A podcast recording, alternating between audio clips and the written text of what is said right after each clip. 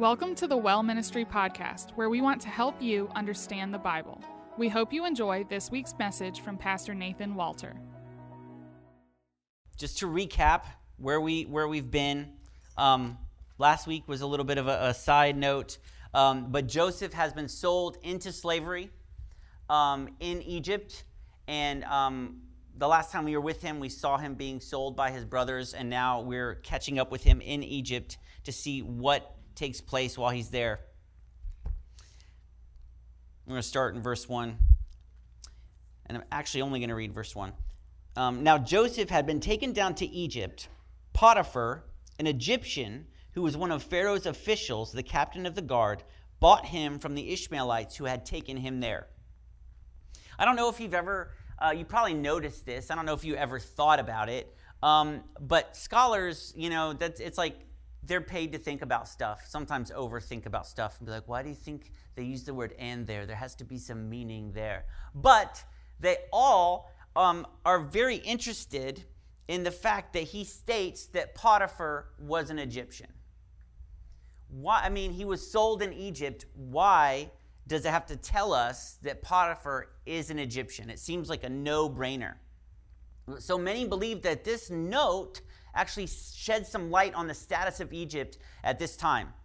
And before I go into this, I just want to say um, scholars think about stuff a lot, okay? Sometimes stuff has real bearing and really reveals something about the scriptures. Sometimes it's like, that's the most idiotic thing I've ever heard. I can't believe you were paid to think that up, right? And, and sometimes it's just kind of really interesting, and it's like, man, it, it, this is interesting if it's true, and even if it's not true, it doesn't really matter or change the story or change what God did, okay? So that's why I'm going to tell you this, okay? Um, so you can take it or leave it, but if you share this with someone, people are going to be like, you're so smart. Are you a scholar? And you can be like, yeah, kind of I am. So but up to this point in history, Egypt's not really a world power. We haven't really seen or heard anything about them, no military conquests or seeking position as a world power. They were a highly developed nation at this time, uh, but the goal seemed only to make Egypt a great nation. They were only really concerned with themselves. They had developed great trade routes, but there was no real designs on conquest or creating an empire. And there's evidence that Egypt, at some point, was actually attacked and taken over by a group of Bedouins. And these Bedouins are Shemites, not to be confused with Israelites. It means coming from Shem, but not, we, we say, you know, anti Semite and Semite, but that's really an error. okay. um, because Shemite means something uh, different, it's more broad. And so these Bedouins came from Shem, so they're distant, distant, distant relatives of the Israelites. They came from Arabia and Syria, and at some point, they attacked and took over Egypt and they ruled Egypt for two centuries. Um, not a lot is known about that in Egyptian history because people don't like to keep detailed records of when they were conquered and how that went. You know, um, they kind of hide that. They don't want people to know they were defeated and ruled by others. But they do have records from private Egyptian citizens that detail these two centuries of being ruled over by the Bedouins. And in these private documents, these foreign rulers that ruled over Egypt are referred to as the Hyksos. Hick meaning country person. No, I'm just kidding. Um, sorry. I'm from North Carolina. We said that word a lot. All right. Hick means king, and Sos means shepherd. So these rulers were known as the shepherd kings. And while we don't exactly know when they ruled Egypt, most scholars agree that they probably ruled Egypt during Joseph's time and about 100 years after his death. The reason I think this is interesting is this would explain why Moses felt the need to tell us that Potiphar was an Egyptian. It explains why Pharaoh would entrust a foreigner to such a great amount of authority over Egypt, because he was also a foreigner. And it also would explain why later Pharaoh turns on the Israelites.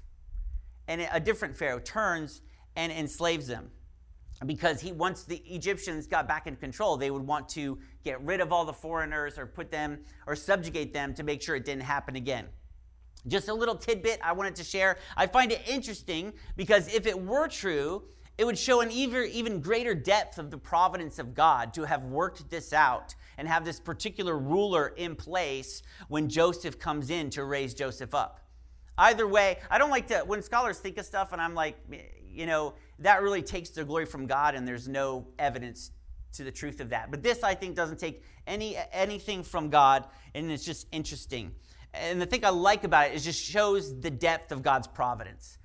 That, that he could be working on something for Joseph uh, for a hundred years before Joseph, it's even time for Joseph to do that. Okay? Is it possible that God has been preparing something for us?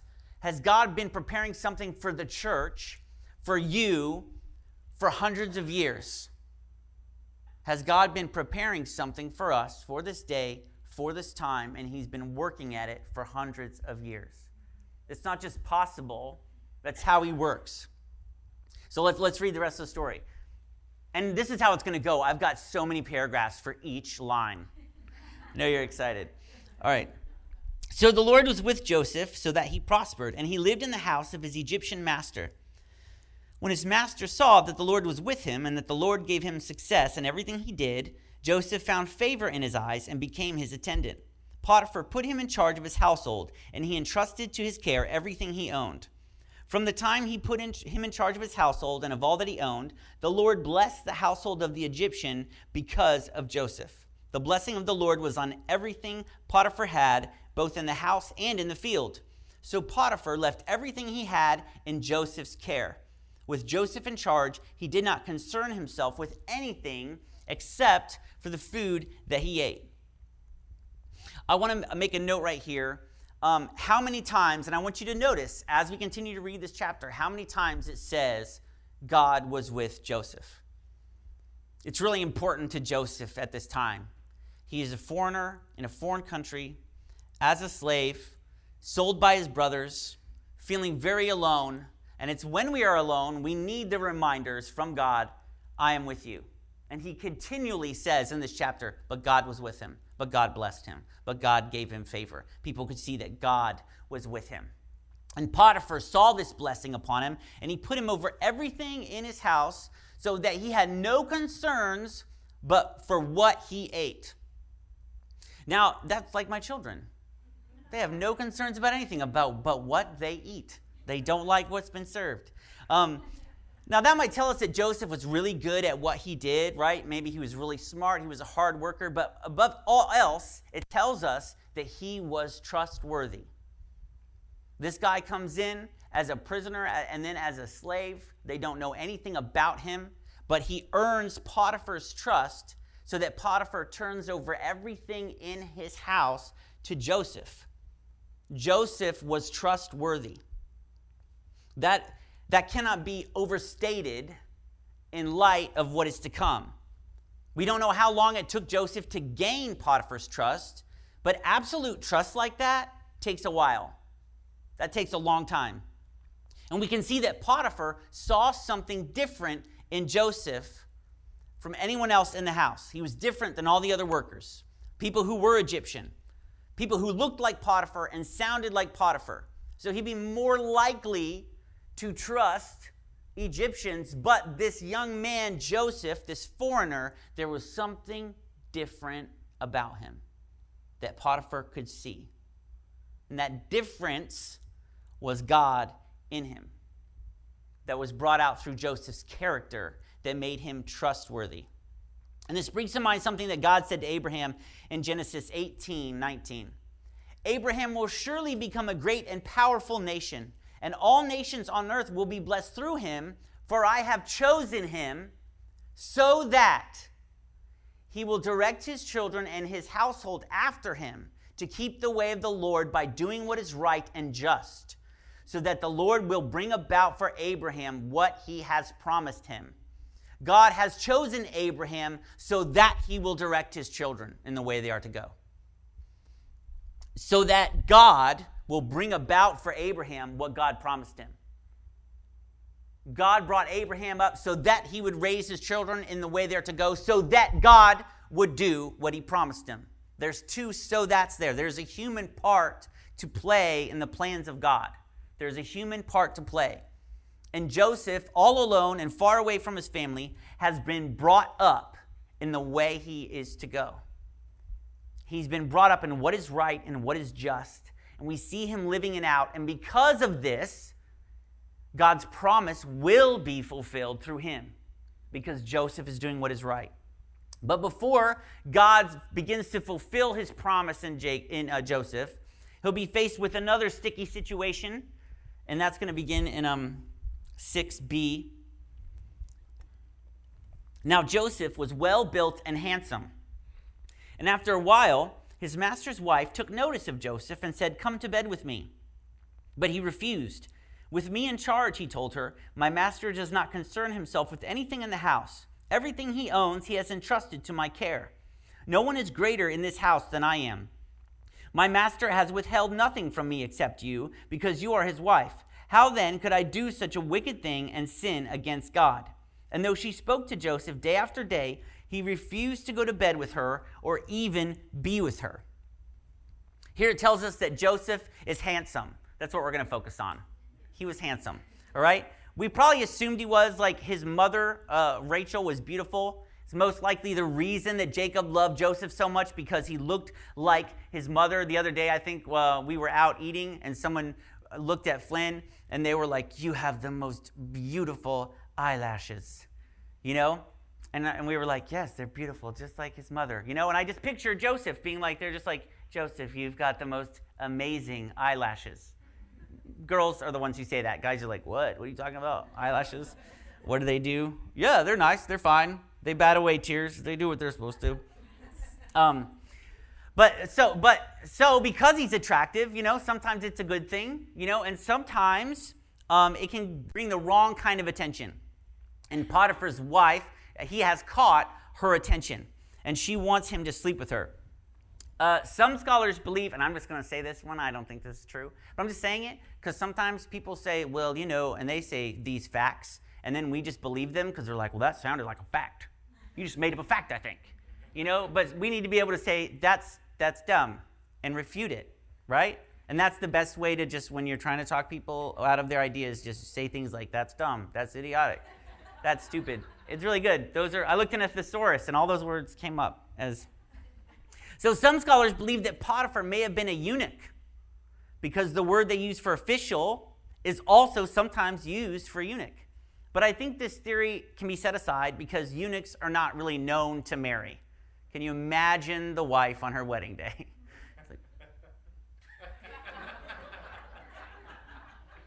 you know?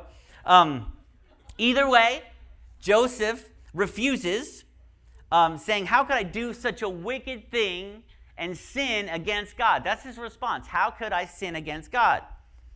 So we see Joseph has been brought up to know what's right and just, and we know that he follows it. Thou shalt not commit adultery is one of the Ten Commandments that have not yet been given to Moses, yet here Joseph is living by them. We know he's been taught that, even though it hasn't been written yet. This is obviously something God told Abraham that has been passed down. And I want to take a little bit of time to talk about Joseph because he's been painted and every time I hear a sermon on Joseph, and even, even when I talked about Joseph, like he's painted like a brat, you know, and that's a possibility that he was kind of a, kind of a spoiled brat and he needed this to happen so that God could use him. He really needed to suffer to find God. But I just want to present another side to this. It's true he may not have been wise to share the dreams, but what do we know about Joseph? What have we been told? His brothers hated him for being the favorite, getting that robe which was not his fault, and for telling on them when they were in the fields. But what were they doing in the fields? Probably something wrong. They're probably doing something wrong. And Joseph told on them because that's what you do when you're a little kid and you do what is right. You know, everyone wants that kid in their family that comes, I don't know if you care uh, what's happening right now, but the other kids are in there doing very bad things you should go check on them. You know? Um, it always happened. When I went to the psych ward with adolescents, you got 20 kids, and they're just like devious, and one kid would come and tell you, and then you go and be like, I know what you guys are doing. And they'd be like, How'd you know that? And I'm like, Because you're not going to tell on the kid, and it just seemed like I knew everything. But, so, why was Joseph hated? What, what do we know about him? He, he was his father's favorite, so he got a, a sweet jacket. And he told on his brothers, right? And he, he wasn't smart and told them this dream that obviously upset them. But is it possible that Joseph was hated for being good?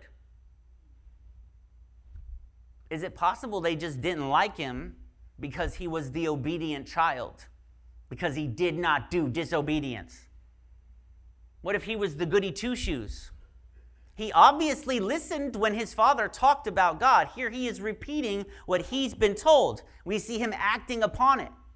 The only fault I've seen so far in, in Joseph is maybe unwise choices, not necessarily sins, telling on someone when they did wrong. So maybe we should withhold the judgment that Joseph is a brat.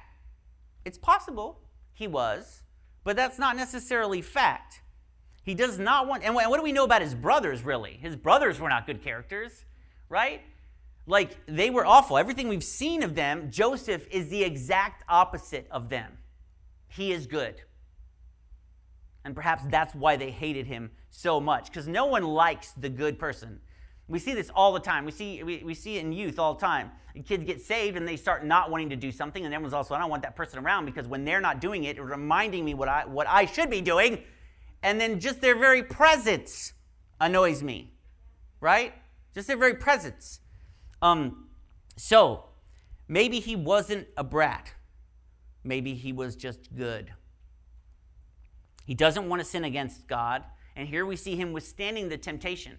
He's withstanding the temptation, not just once, but day after day after day. And he does it. He says he refused to go to bed with her or even be near her. In another version, it says he refused to lie beside her or to be with her. Can you just see how this unfolded every day? This wasn't like the same thing. It wasn't like she went out and like, will you sleep with me? No. Next day, will you sleep with me? No. Will you sleep with me? No. How you feeling today? Good? Sleep with me? No. It was probably it was probably more just like, you know, a, a little bit like, oh, Joseph, you don't even know how I'm treated. He's a eunuch. A eunuch. No. She's like, like, you don't even know how I'm treated. Just, Joseph, just come sit here. I just want to talk to you. Come here, Joseph. Don't be scared. Come here. Joseph, I just, I don't want to do anything wrong. I just want to spoon. I just want a spoon. I just want to be loved, right? I mean, you know, she's not just like, she's, she's being like, she's wearing different things and trying to get his attention, but he won't even be near her, which is very, very wise. She's trying to entice him, slowly but surely, wear him down, trick him, catch him when he's off his guard. And when we're being enticed to sin, that's how it works. It's not like the devil comes and like, you want to do it today? No. do you want to do you want to do it today? No. Hey, how you feeling? You know, that's not how it works. He he entices you. He tries something different. He's crafty. Try to catch you when you're off your guard. So we can see how this would unfold. But in Proverbs 1:10 it says, "My son, if sinful men entice you, do not give in to them. If they say, "Come along with us, let's lie in wait for innocent blood. Let's ambush some harmless soul. Let's swallow them alive like the grave and whole, like those who go down to the pit." We will get all sorts of valuable things and fill our houses with plunder. Cast lots with us. We will all share the loot. My son, do not go along with them. Do not set foot on their paths for their feet rush into evil. They are swift to shed blood. How useless to spread a net where every bird can see it. Those men lie in wait for their own blood. They ambush only themselves. Such are the paths of all who go after ill gotten gain. It takes away the life of those who get it. It says, Do not set foot on their path.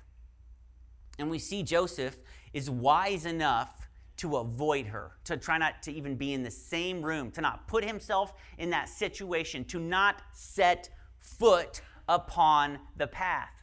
So often I see Christians fail because they put themselves in a bad situation. They set a foot upon the path thinking, I'm just going to step on for a minute and then I'll just step back off. It's not a big deal. It's only a foot. Just a little just a little flirt here right? Just a little flirt. Yeah, I'm married, but I'll, I'll flirt a little bit. I'm battling alcoholism, but I'm, but I'm just going to go to the bar with my friends. I'm just going to go get them saved.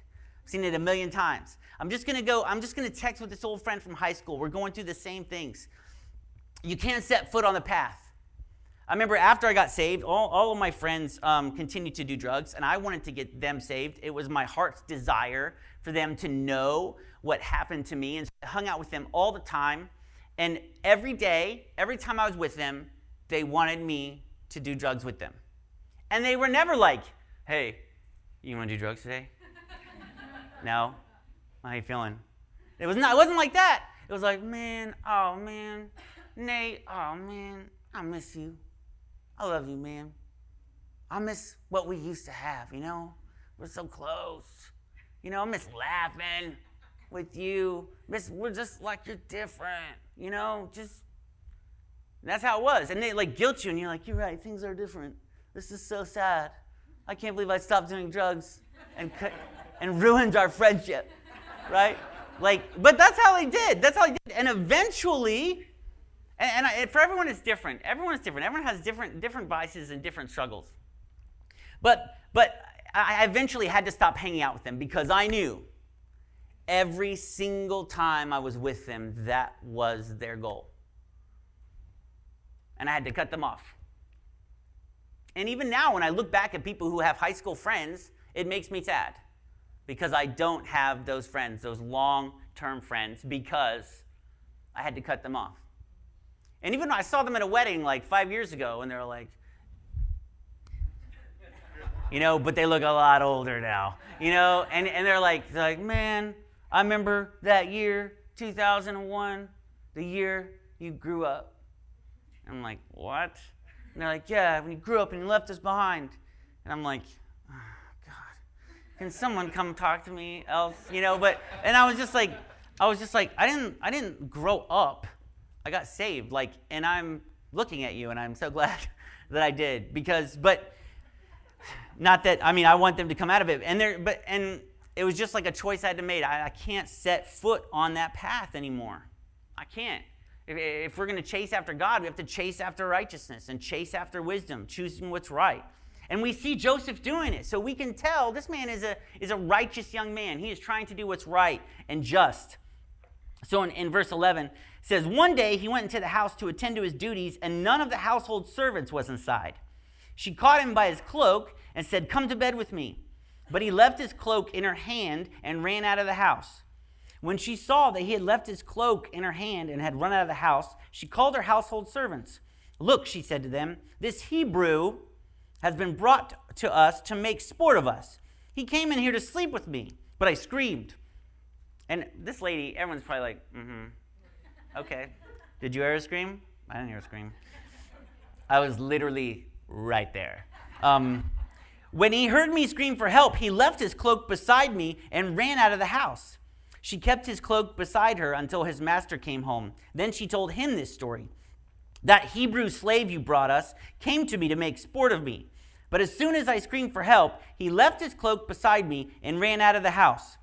When his master heard the story his wife told him, saying, This is how your slave treated me, he burned with anger.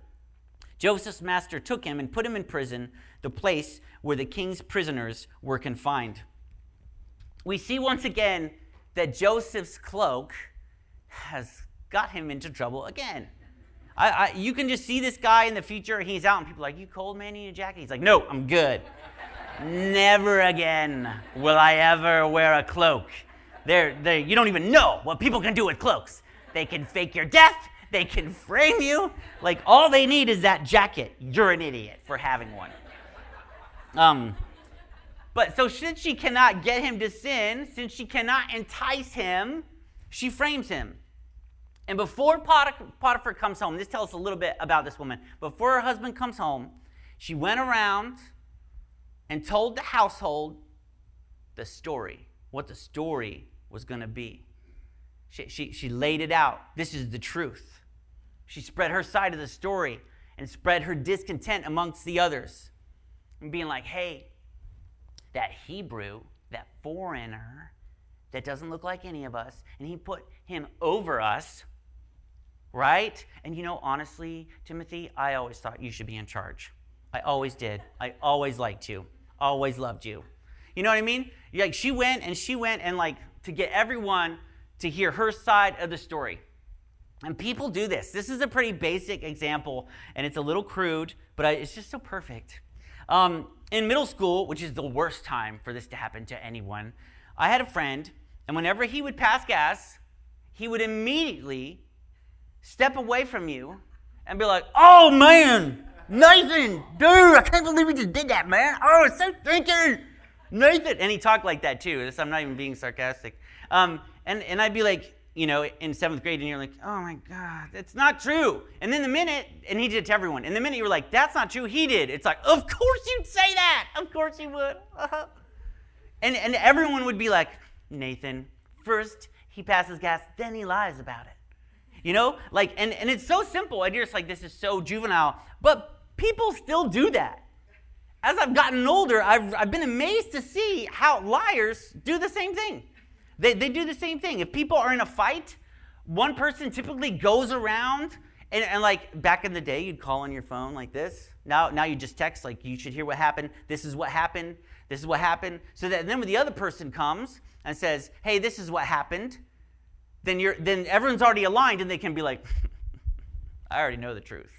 I already got a direct line. I know the truth." So what you're saying is obviously a lie because it's different from what I heard. And then there's another middle school method where you go around and tell people that you want to be on your side. You'd be like, you should hear what they said about you. And that person's never going to be like, I heard what you said. I want to make things right. People don't do that. They're just like, ah, I hate them too. I hate them too. Like, that's right. I'm glad you hate them. Because, and, and so it just destroys relationships. Even though it's like highly probable that that person didn't actually say those things. And I don't know if you know this, but like in the world that we live in, often in our workplaces, like liars prevail in this situation because they've been doing it for a very long time. And you're really playing this game in their territory. And I've seen, I've seen, you see, I've seen this happen so often. It's funny because it's happens in middle school, but you see it happen with adults all the time. And I, have seen when people say, "Well, I know sometimes the truth is somewhere in the middle from what you say and what you say. And that sounds wise, but sometimes I wonder if someone said that to Joseph. And he's like, I didn't do anything. And someone was like, Joseph, I know the truth is somewhere in between what you're saying, what she's saying. The cloak was there after all. So we know, you know what I mean? Like, anybody, what's in between? What's in between? Tell me what's in between. You know? Like, sometimes, I'm trying to look at this through Joseph's perspective Sometimes it's not in the middle. Sometimes people lie. Sometimes you don't know the extent of the lies or what lies are even out there. It's impossible to defend yourself against lies you don't even know about. Has that ever happened to you? Has that ever happened to you? You see someone that you were once really close to, you, you pass them, and they just begin to look at you different or begin to act differently, put up a facade when they talk to you and you, or they just ghosted you altogether and you're just like something was said. Something's been said about me and i don't know what. What was said about me? And and and, and you may even hear some of it and say did i not or isn't it, isn't it so sad when someone that you love believes something about you and you're just like did i not earn your trust? Have i not proven with my character over the years that's that's not who I am, that that's not something I would say, that's not something I would do, that's so opposite of anything I've ever done. Right? What did this feel like for Joseph? He's trustworthy. He has earned this man's trust. Does that count for nothing? He is completely innocent. There's no, no, no middle of the road story. He's completely innocent. And that has that is so frustrating.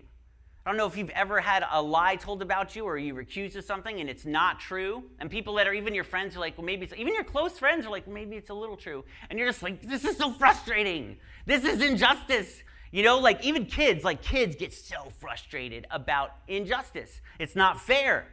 This isn't fair. They get fix, fixated on it because it's an injustice. There's almost a disbelief that it's happening because in their world it's like there's right and there's wrong. And when, when you do something wrong, you get in trouble for it. When you do something right, you don't get in trouble for it. When you do something right, everyone should be happy with you. And like their whole world is like rocked. And that's really how you know when a kid is telling the truth because they just won't let it go. and you're like, man, you know what? She's been telling me for like two weeks that didn't happen. Starting to think she didn't do it. You know what I mean? I'm starting to think that might not have happened. It's just wrong. And, and for kids, it can be so inconsequential. But, but just when we were children, we already desired justice. As adults, we desire justice. We desire fairness. We want the wrongs to be set right. We want the wrongs to be set right. It's kind of strange to me that we're in a society right now that cries out, there's no absolute truth. You live your own truth, there's no right and no wrong, and yet at the same time, we are the most vocal crying out for wrongs to be set right. We say there's no right and no wrong, and yet at the same time, we're crying out for justice, for the wrongs to be set right. Those things can't coexist. They can't coexist. But it's in moments like these when we have a crisis of faith. If God is real, and if God is just, if He's a God of justice, how could He allow this to happen? How could He allow this to happen? God, I've done nothing but follow you. I've done nothing but be good. I've had good character. I've been honest, and yet you have allowed this to happen to me. You have allowed this depiction of me to spread. And many people stop believing in God in these moments, in moments of injustice, in moments where they have done no wrong, and yet are receiving, receiving ill, receiving ill words about them. And say, How could I cannot believe in a God of justice who would allow such injustice. And we take it very personal. We take it very personal between us and God that He would allow it. We hate it. But let me tell you, God hates it too. God hates it too. It's actually one of the Ten Commandments. We, we got like the thou shalt not murder down, thou shalt not steal, thou shalt not bear false witness. It's one of the ten. Right up there with murder and stealing. In Proverbs 6 16, it says, There are six things the Lord hates Seven that are detestable to him haughty eyes, a lying tongue, hands that shed innocent blood, a heart that devises wicked schemes, feet that are quick to rush into evil, false witness, a false witness who pours out lies, and a person who stirs up conflict in the community. Lying shows up twice in the seven things the Lord hates. And so, as Christians, we need to be aware of our mouth and what we're saying whether it's truth or whether it's a lie. The Lord hates a lying tongue. But when we're in those moments, I mean, if Joseph's like, man, someone's lying about me and they're just having their way and people are believing it, I can't defend myself, I have no power here. Uh, do you think God was like, there's seven things which I hate? One is a lying tongue.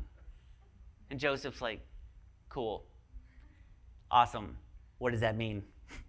what does that mean? You, you, you hate it. What does that mean for me? Well, 21 says, But while Joseph was there in prison, the Lord was with him.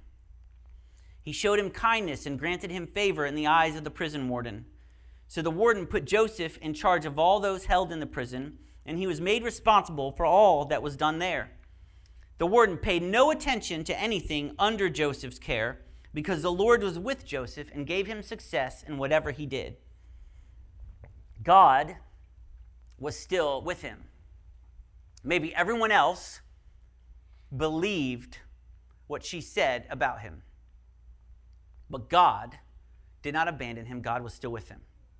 I just want us to note that it never says anywhere that the truth eventually came out. It doesn't say it. The truth came out. Joseph was redeemed. People found out that it wasn't true. And finally, justice was served. Finally, all the people in the household and Potiphar's wife admitted that they had lied, and Joseph's reputation was restored, and he was released. And all the people who thought ill of him came and apologized and said, I should not have thought such ill things about you. You were such a man of character. It never says that. never says that. We know it now, but did that occur in Joseph's lifetime? Did the truth ever come out? Did the truth ever come out for Joseph? And when you look at that, and when you think of your own situation, if you're in a situation like that, it can get pretty frustrating. And it can be you can feel pretty defeated to come to the conclusion that that might never ever come out. You might never ever be vindicated or justified or like and you kind of want to like give up. A lot of times people say, "Well, then I'm just going to be that person." It doesn't matter. It doesn't matter what I do, it doesn't matter what I try. But our hope, our hope is not in the truth coming out. That's not where our hope lies. In the truth coming out. Our, our hope does not lie in being vindicated. That's not where our hope is. If you're holding on to that hope that maybe this situation will turn out for good, and the hope is that the truth will come out, you might be severely disappointed. But our hope is not in the truth coming out. Our hope is not in lies being revealed as lies. In all honesty, it might never happen. You may never see that day. Thanks for coming. No. you might never see that day. So, what does that mean? Um, I asked Daisy if I could still tell this story, but um, a while ago, Daisy um, was at a church. She'd been there for a very, very, very long time. All her friends were there, and um, and one of one of uh, her friends, who was in more of a position of power, um, kind of abused that position and kind of um, pushed Daisy out. And um, I don't know, I'm, this is how much I love you, but I'm getting upset about it. Um, and all all Daisy's friends would say, well, we don't want to get in the middle. But what it meant when they said, we don't want to get in the middle, what it felt like is, we don't love you enough to change anything about our lives for you. And so we're going to stay here and be with her. And for us, nothing will change. But for you, you're now on your own because we don't want to get in the middle. And all her friends in very quickly. And and I think I wanted truth to come out. One day truth will come out. One day Daisy will be vindicated. Surely people know Daisy's character. But it never did. And it never has. And life went on. And everything is the same except for Daisy. But one time, we read, um, we went and saw John Paul Jackson. And it was a, it was a huge room.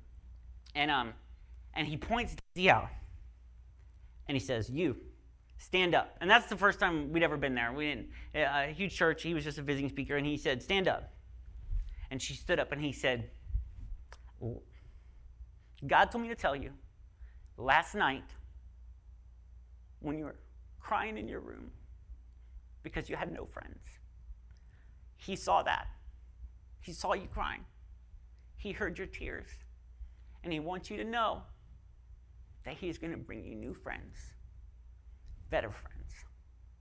And like she sat back down. I mean, she's like, ah, you know, and I'm like, did that happen? Did you do that? Like, you know, I, I you know, I was her boyfriend at the time. It was like, I mean, I, I don't even know it. And he's telling her, You were crying in your room last night. This is what you're crying about. God says he will bring you new friends that are better. And it took a very long time, very long time. It wasn't like the next day, maybe another 10 years. And now, Daisy has new friends that are better, that are more faithful, who are more grounded in the Word. God didn't repair what was broken. She was never never again in with them. But God brought something new that was better.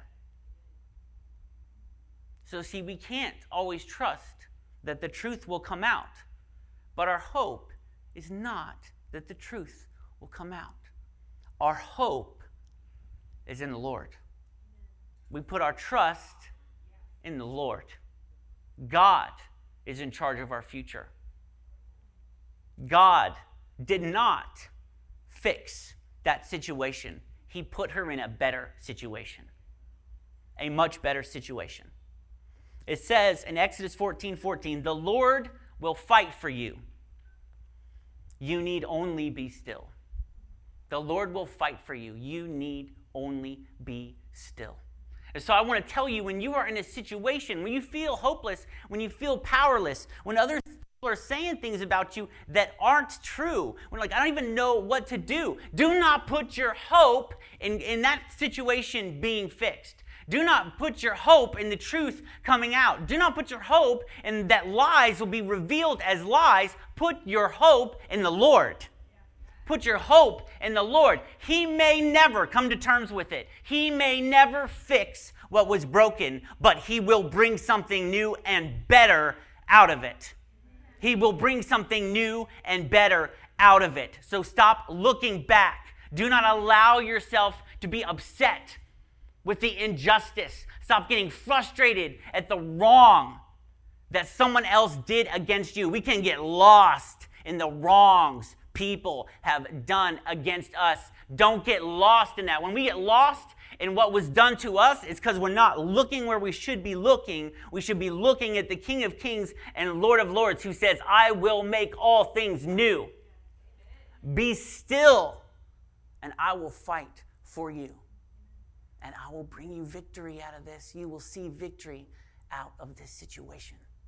And it's still true for everyone here. Let's pray.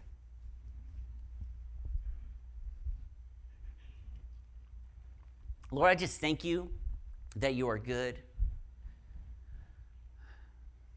I thank you that you love us, Lord. I thank you that you have a plan for our lives. And though we don't always trust you, and sometimes we put our hope in the wrong thing. We put our hopes in a situation turning out the way we want it to.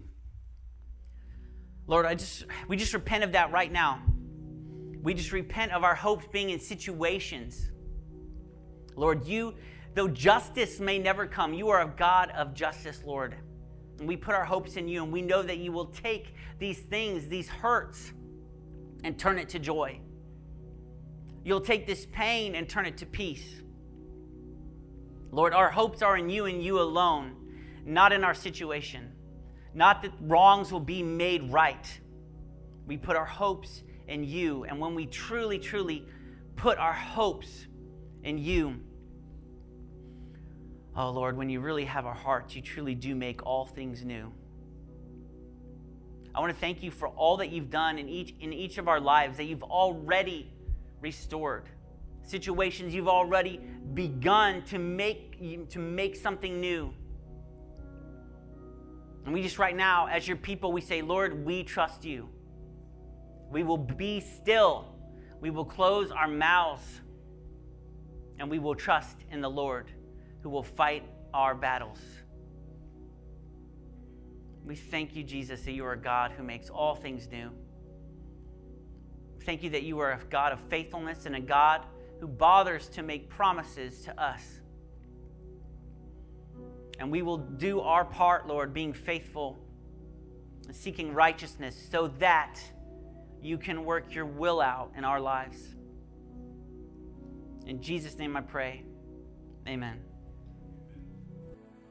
Thanks for listening to the Sermon of the Week. For more information about the well and other resources to help you study the Bible, go to thewellministry.co.